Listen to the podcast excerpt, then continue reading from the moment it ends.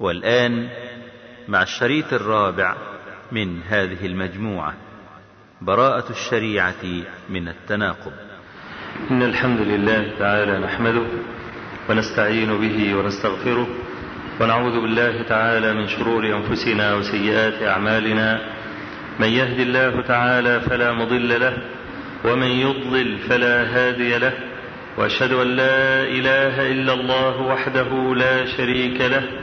وأشهد أن محمدا عبده ورسوله.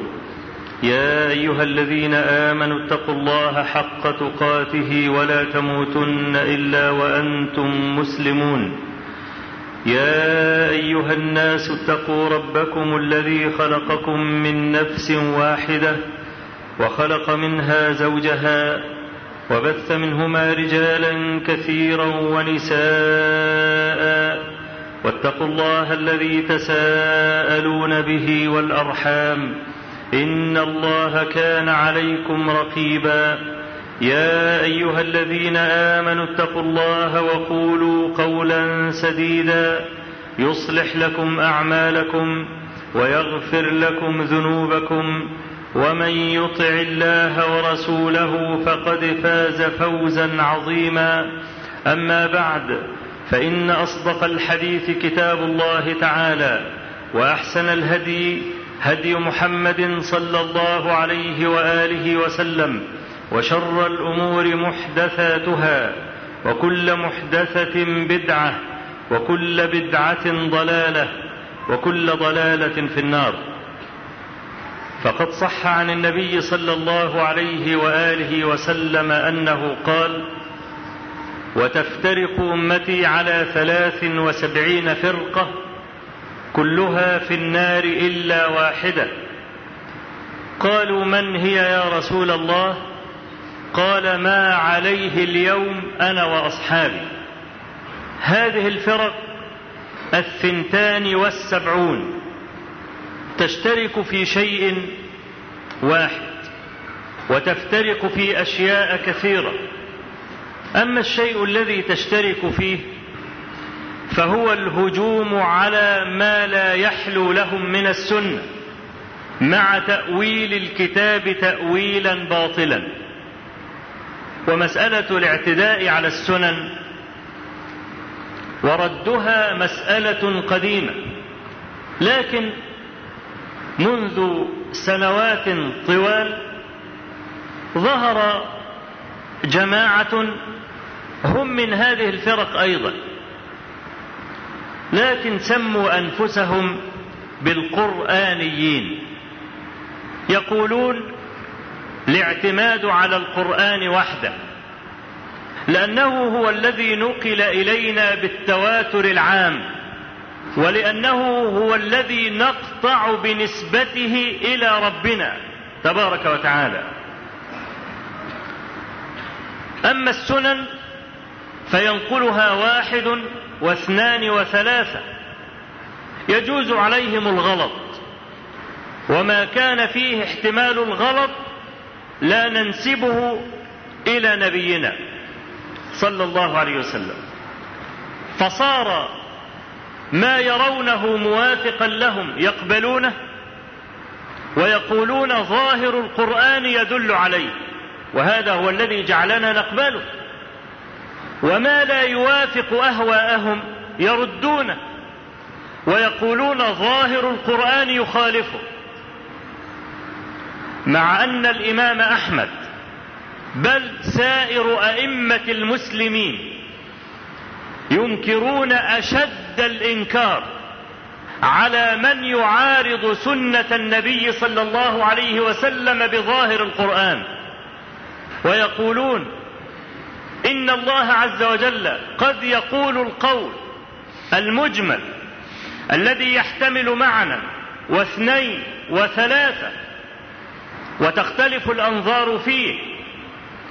فيأتي رسول الله صلى الله عليه وسلم فيبين أن المراد من هذه المعاني معنى واحدا هو الذي أراده الله عز وجل وإن كان اللفظ يدل على أكثر من ذلك.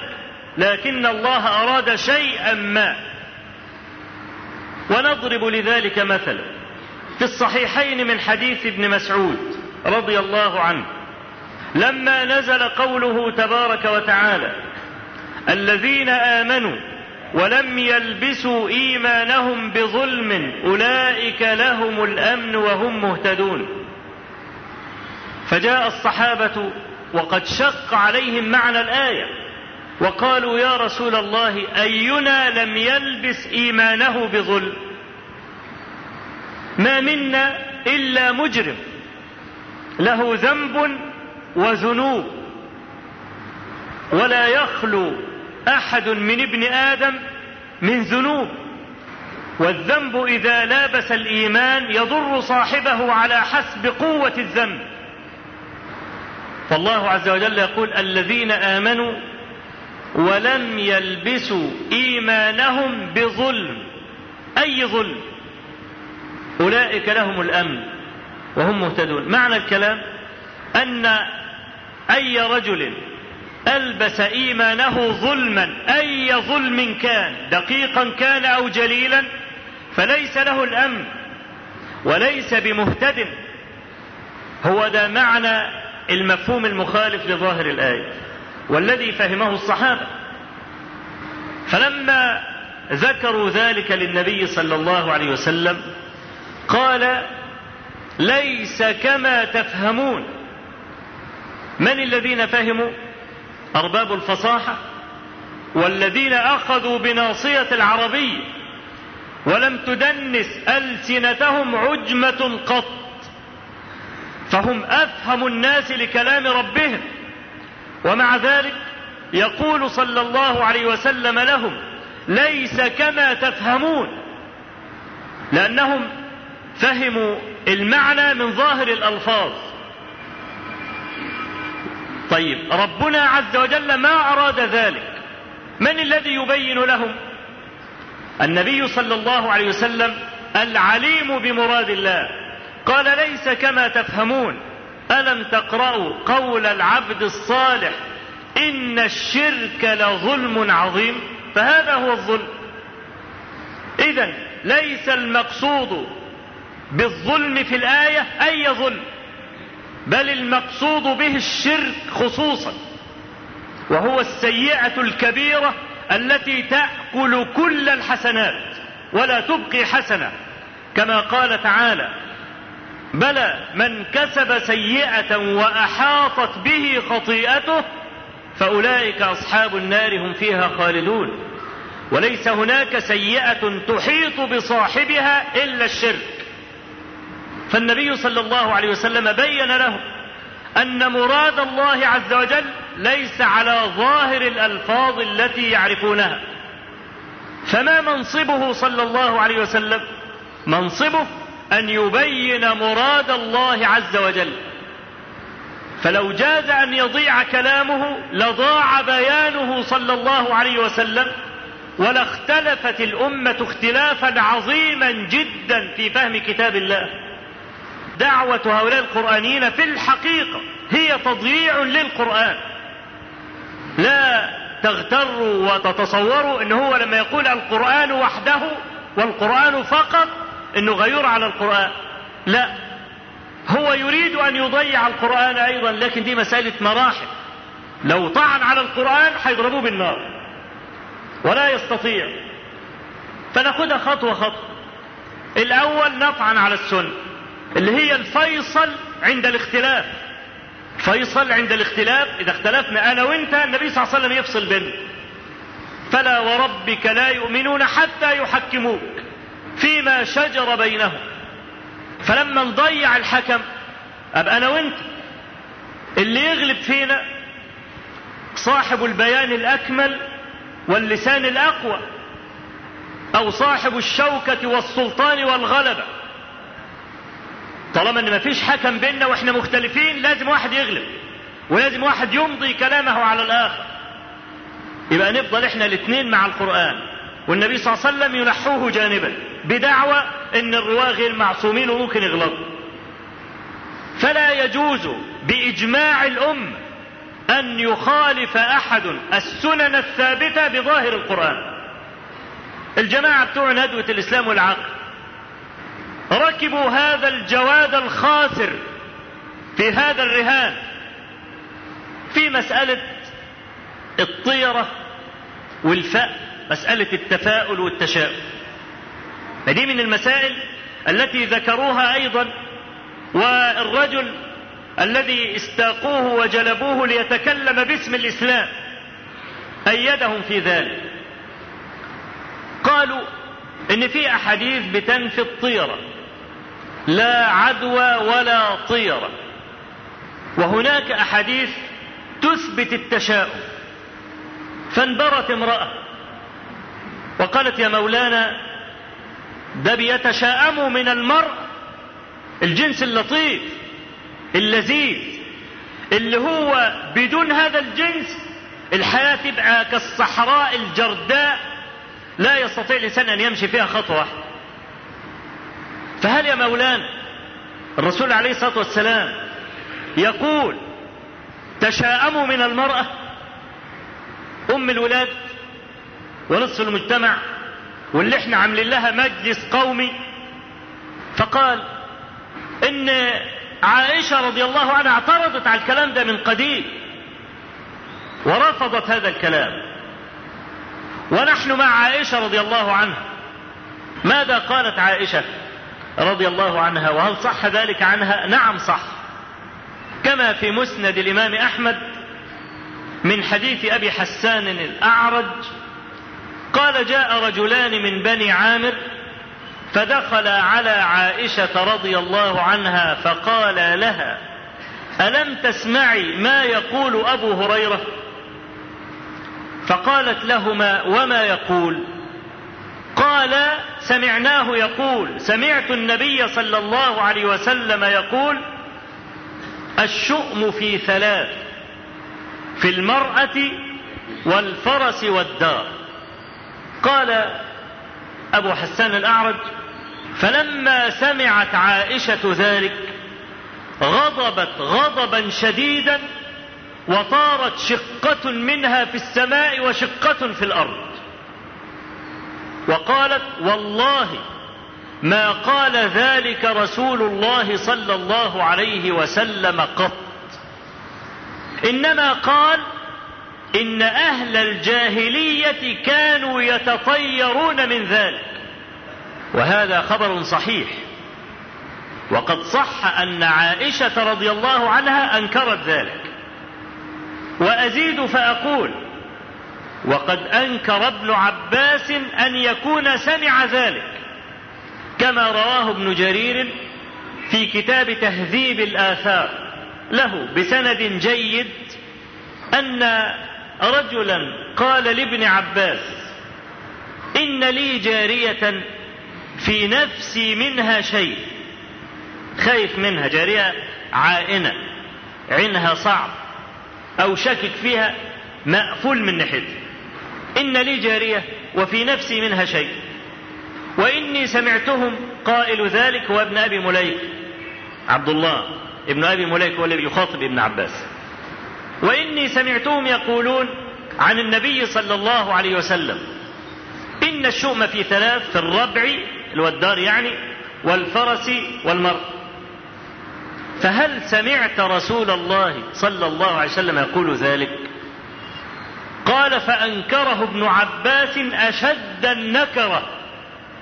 وقال إن وجدت شيئا من ذلك فبعها أو أعتقها. فهذا أقوى ما يمكن أن يتعلق به المعارض للمسألة. وجوابنا القاطع الذي هو جواب كل أهل العلم أنه إذا اختلف اثنان مهما كان جليلين فاضلين عالمين فأسعد الناس بالحق من وافق سنة النبي صلى الله عليه وسلم. ونحن لا نرعب من الأسماء الكبيرة فالحق أكبر من كل اسم. الحق أكبر من أبي بكر وأكبر من عمر فما دونهما. وقد روى البخاري في صحيحه أن ابن عباس كان يناظر في المتعة متعة الحج. وكان ابن عباس يرى وجوب التمتع. الحج ثلاث أنواع تمتع وقران وإفراد. التمتع انك انت تعمل عمرة ثم تتحلل منها قبل الحج. والقران انك انت تدخل العمرة في الحج. والافراد حج بلا عمرة. هذه الثلاث انواع من المناسك. ابن عباس كان يرى وجوب التمتع يرى وجوب أن تعتمر اولا. العمرة إحرام وطواف وسعي وتحلل بالحلق أو التقصير. تعمل عمرة تخلص العمرة وتتحلل ثم تهل بالحج. في اليوم الثامن من ذي الحجة تقول لبيك اللهم بحج. فابن عباس كان يرى وجوب التمتع بالحج. في جماعة آخرون عرضوه فقالوا له إن أبا بكر وعمر ما كانا يريان التمتع بالحج. فعارضوه بفعل أبي بكر وعمر وهما أجل اثنين بعد رسول الله صلى الله عليه وسلم. فماذا قال لهم ابن عباس؟ العارف بجلالة أبي بكر وبجلالة عمر وبمحلهما من الإسلام. ماذا قال لهم؟ قال لهم يوشك أن تنزل عليكم حجارة من السماء. أقول لكم للنبي صلى الله عليه وسلم قال للصحابة الذين لم يسوقوا الهد أحلوا واجعلوها عمرة. وقال لو استقبلت من أمري ما استدبرت لما سقت الهدي ولا جعلتها عمرة. وقال له سراقة بن مالك أهذا لنا؟ فسخ الحج يعني عن العمرة. أهذا لنا؟ أم لأبد أبد؟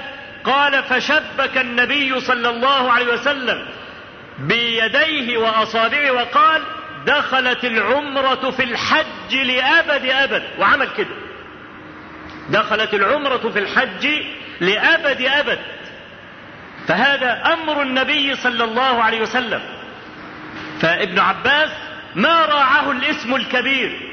إذا كان معارضا للنبي صلى الله عليه وسلم اللي اسمه أكبر منه. إذا أي اثنين يختلفوا في الدنيا. أسعد الناس بالحق من وافق السنة. وعائشة رضي الله عنها أمنا وهي أعلم النساء قاطبة بل هي من أعلم أصحاب النبي صلى الله عليه وسلم من أصحاب الفتوى باتفاق أهل العلم.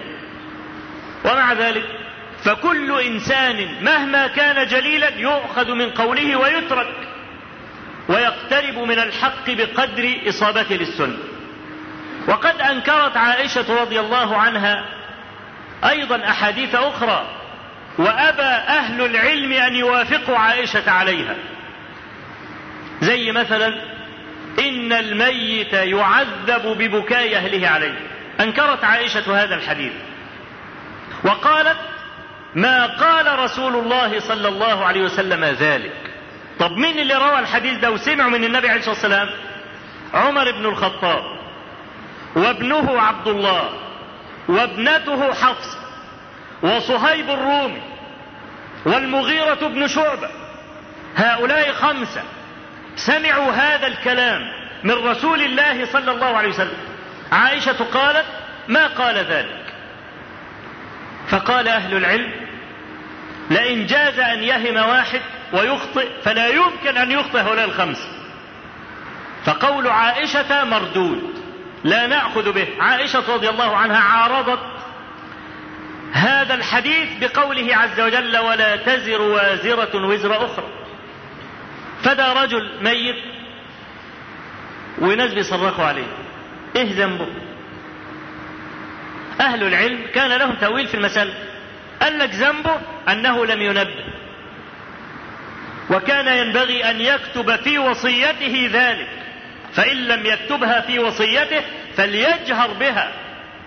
يقول لا تنوحوا علي ولا تصرخوا ولا تلطموا خدا ولا تشقوا جيبا ولا تدعوا بدعاء الجاهلية وأنا بريء ممن حلق وسلق وسرق يقول هذا الكلام. كونه قصر يعاقب. فتقصيره من كسبه وهذا من الوزر الواقع عليه.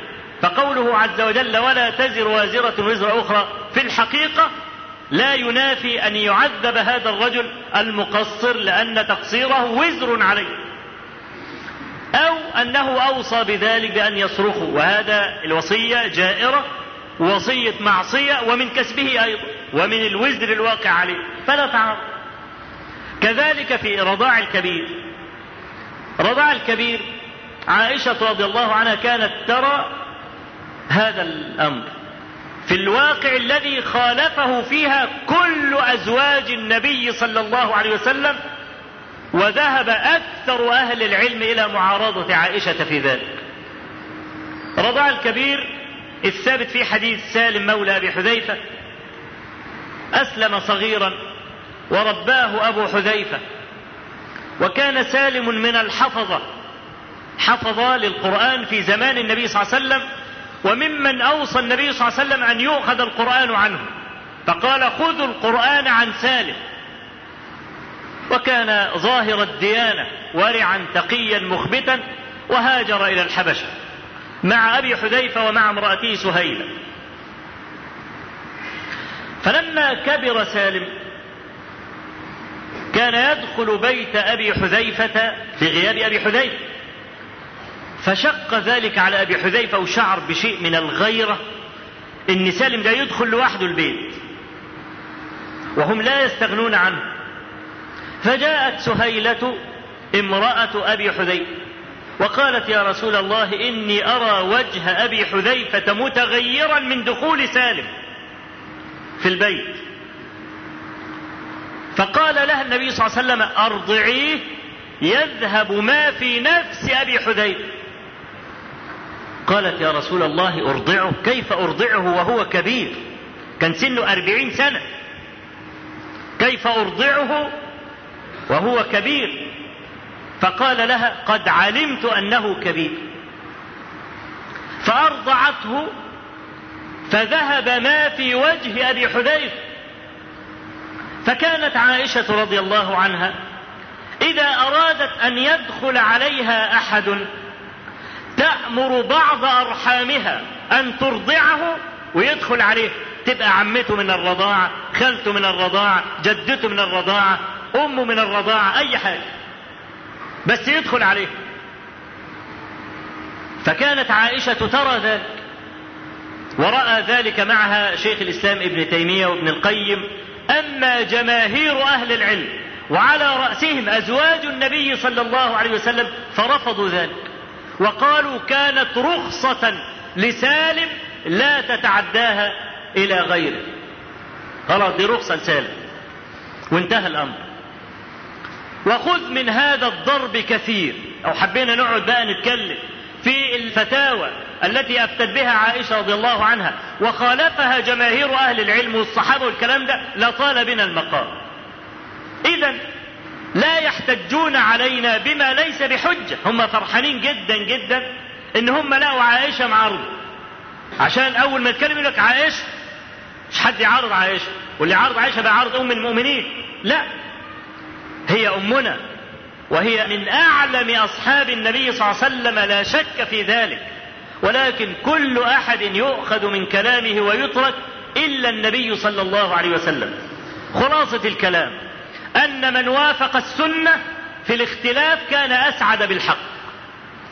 ده أصل أصيل لابد أن نتفق عليه حتى نمضي في كل البحوث المشابهة لهذا البحث الذي نتكلم فيه.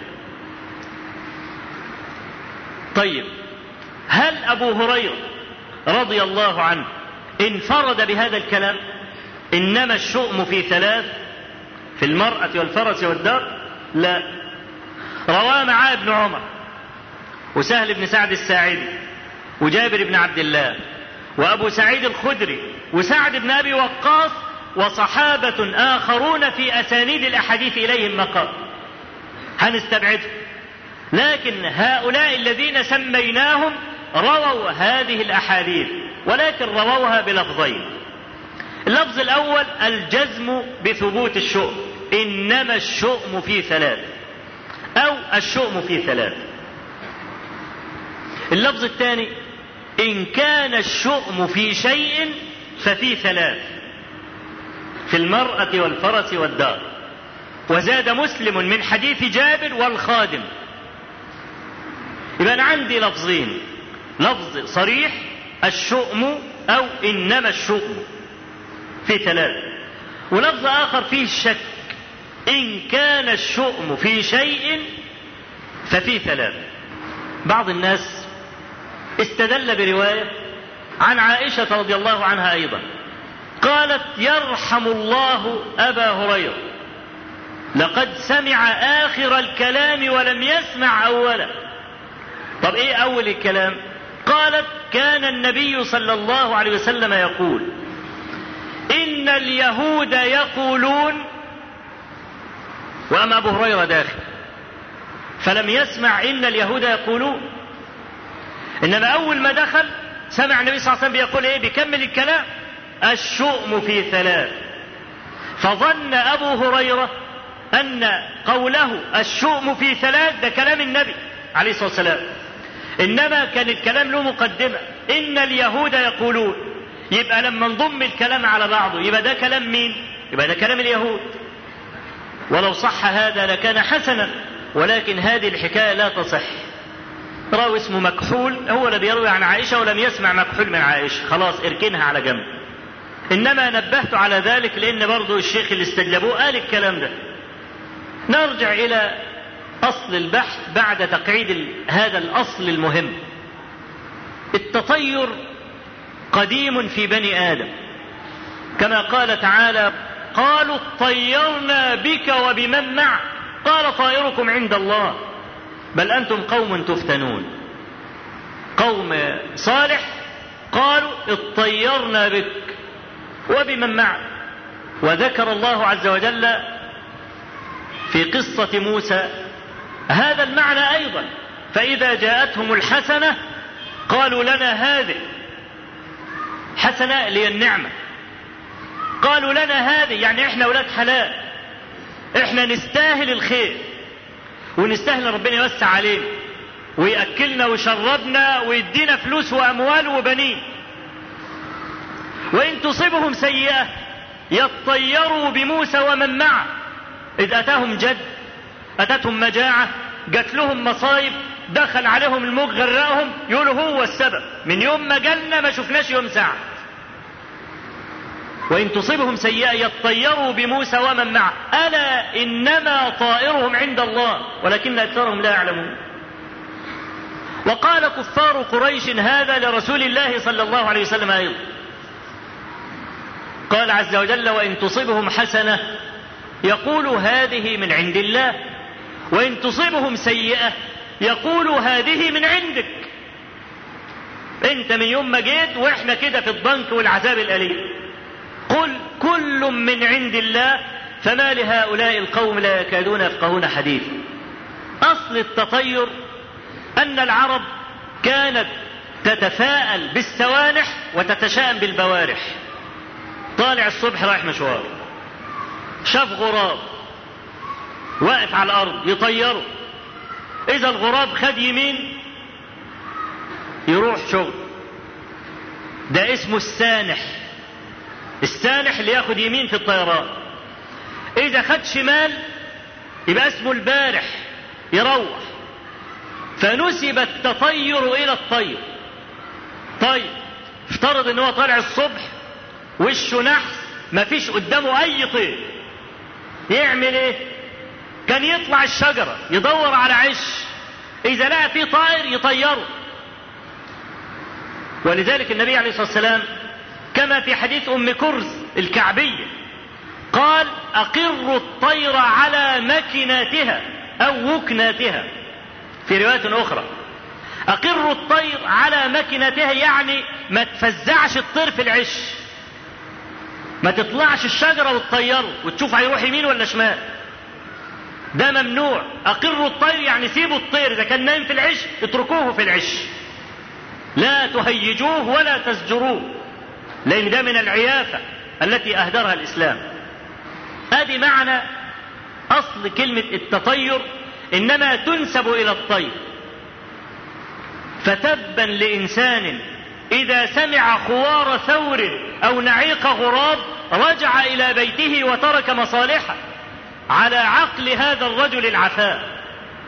وبعدين وسعوا المسألة ما عادتش المسألة مرتبطة بالطير بقت مرتبطة بالحيوان بقوا يتشاءمون من الأعور والأعضب والأبتر وأي حاجة حتى البني آدم. صاروا أيضا يتشاءمون ويتطيرون بالإنسان. شافوا إنسان من ذوي العاهات إذا رآه رجع. بل صار بعضهم يتطير بالمصحف. يقول لك أما أشوف بخت النهارده هفتح المصحف أول آية هتقع عليها عيني يبقى أنا منها. أنا طب إذا فتح الآية كده فلقى على عينه على طول من ورائه جهنم ويسقى من ماء صديد. خلاص يتشاءم ويدخل عنده غم. إذا وقعت عين أولئك أصحاب الجنة فيها خالدون وهو يكون يعني موكل مال النبي يعتقد إن هو راجل كويس وتمام. فصاروا حتى يتفاءلون يتشاؤمون بفتح المصحف. وهذا كله مخالف لأن النبي صلى الله عليه وسلم أهدر ذلك كله. فعندنا الأحاديث اللي هم بيزعمون أن فيها تعارض الأحاديث اللي بتقول لا عدوى ولا طيرة فأهدر هذا التطير. والأحاديث اللي بتثبت التشاؤم في الثلاثة دول. وهناك أيضا من الأحاديث التي تنهى عن التطير حديث معاوية بن الحكم السلمي الذي رواه مسلم في صحيحه.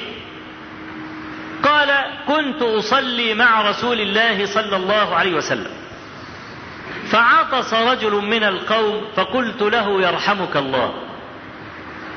فنظروا إلي النظر الشزر فقلت لهم ما لكم تنظرون إلي؟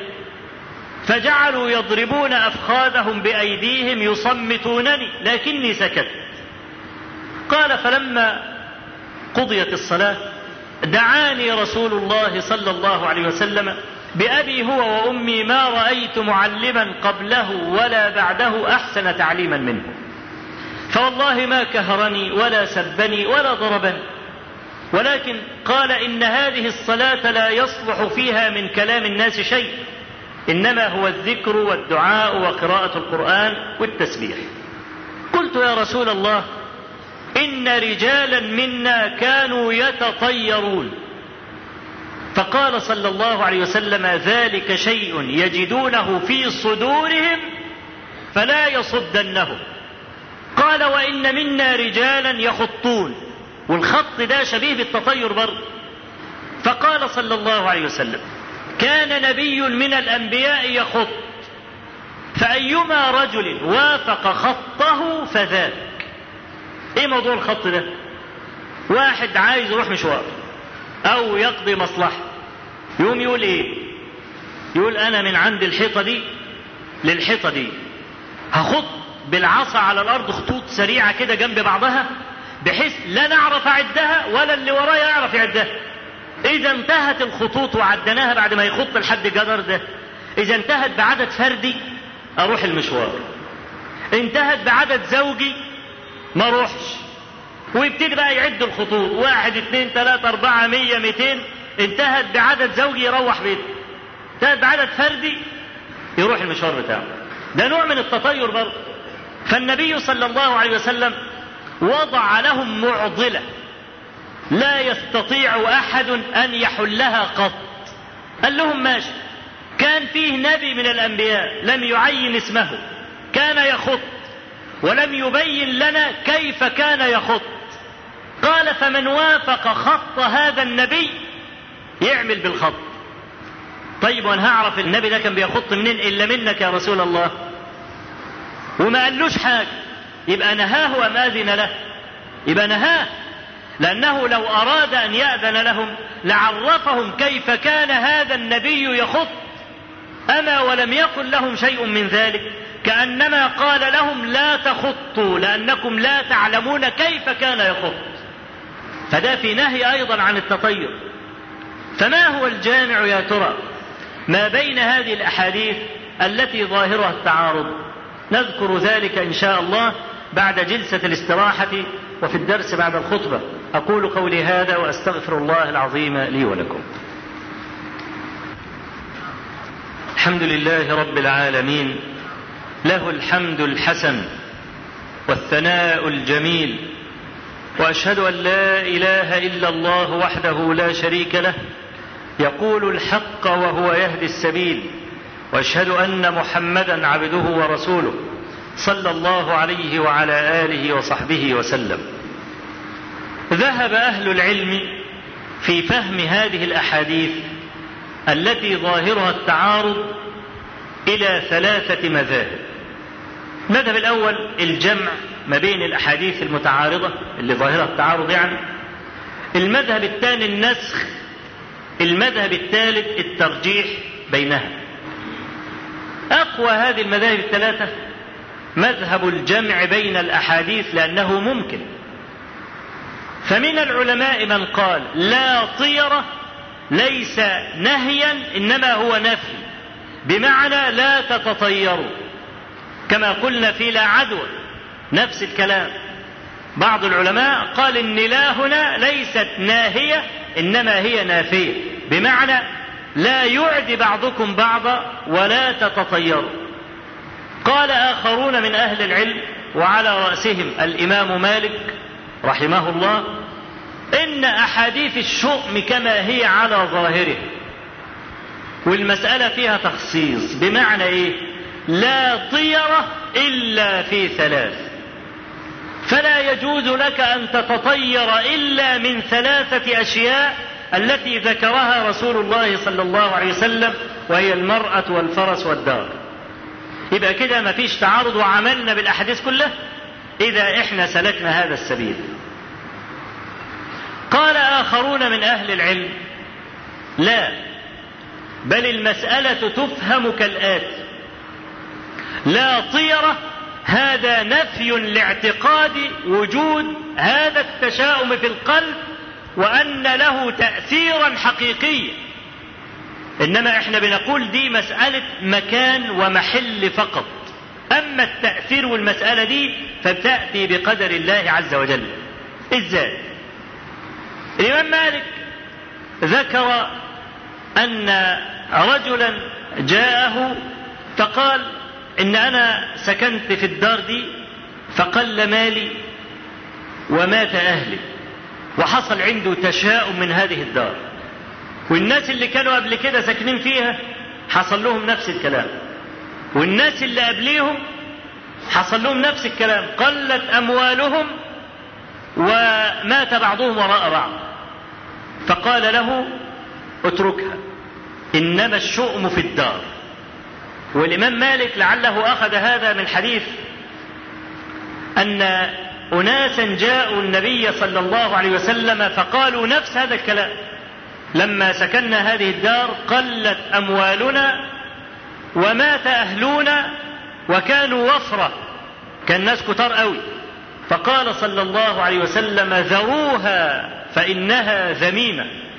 فقال هؤلاء النفر من أهل العلم المسألة مسألة سد ذريعة. الشيء اللي انت تتشائم منه اتركه. حتى لا يكبر هذا المعنى في قلبك فيصير اعتقادا. وإنما تجري المسائل بقدر الله. فيخشى أن يصادف القدر. هذا الشيء فتظن أن هذا الشيء هو السبب. مع أنه مكتوب عليك قبل ذلك أن توافي هذا الذي جرى لك. فقال لك المسألة إذن حتى لا يقع المرء في الخطأ وفي اعتقاد أن هذا التشاؤم له تأثير إذا وافق المقدور قال لك يبقى حسما للمادة وسدا للذريعة تسيب المكان. حتى لا يكبر عندك هذا الاعتقاد لأن النبي صلى الله عليه وسلم قال الطيرة شرك. إمتى تكون التشاؤم ده شرك؟ يوم ما تعتقد إن فلان الفلاني ده مشؤوم وأن له تاثيرا. أول ما تعتقد إن هذا البني آدم مشؤوم وله تأثير دخلنا في الشرك. لأن المسائل كلها إنما تجري بقدر الله عز وجل ليس لأحد فيه شيء. ومن الجهل أن أعتقد أن المتطير به له تأثير في المسألة. فيبقى اذا دي مسألة سد ذريعة والأخذ بالاحتياط صيانة لجناب التوحيد أن يخدش. ومن اعتقد في الطيرة فقد قرع باب الشرك بكلتا يديه وولجه وبرئ من التوكل. فالعلماء قالوا إذا لا طيرة على هذا المعنى والمعنى الأخير ده هو أقوى المعاني كلها. المعنى الثاني في القوة الذي ذهب إليه مالك رحمه الله. المعنى الثالث في القوة الذي قلته في أول الكلام وهو أن النفي هنا نهي لا نفي. وهناك أقوال أخرى كثيرة لا يعني نتكلم عليها حيث أن إحنا رجحنا قول من هذه الأقوال وهو الذي ذهب إليه أكثر أهل العلم في هذه المسألة. وللحديث بقية بعد الصلاة إن شاء الله. اللهم اغفر لنا ذنوبنا وإسرافنا في أمرنا وثبت أقدامنا وانصرنا على القوم الكافرين. اللهم اجعل الحياة زيادة لنا في كل خير واجعل الموت راحة لنا من كل شر. اللهم قنا الفتن ما ظهر منها وما بطن. اللهم لا تجعل الدنيا أكبر همنا ولا مبلغ علمنا ولا تجعل مصيبتنا في ديننا ولا تسلط علينا بذنوبنا من لا يخافك ولا يرحمنا. رب آت نفوسنا تقواها وزكها أنت خير من زكاها. أنت وليها ومولاها. اللهم اغفر لنا هزلنا وجدنا وخطأنا وعمدنا وكل ذلك عندنا.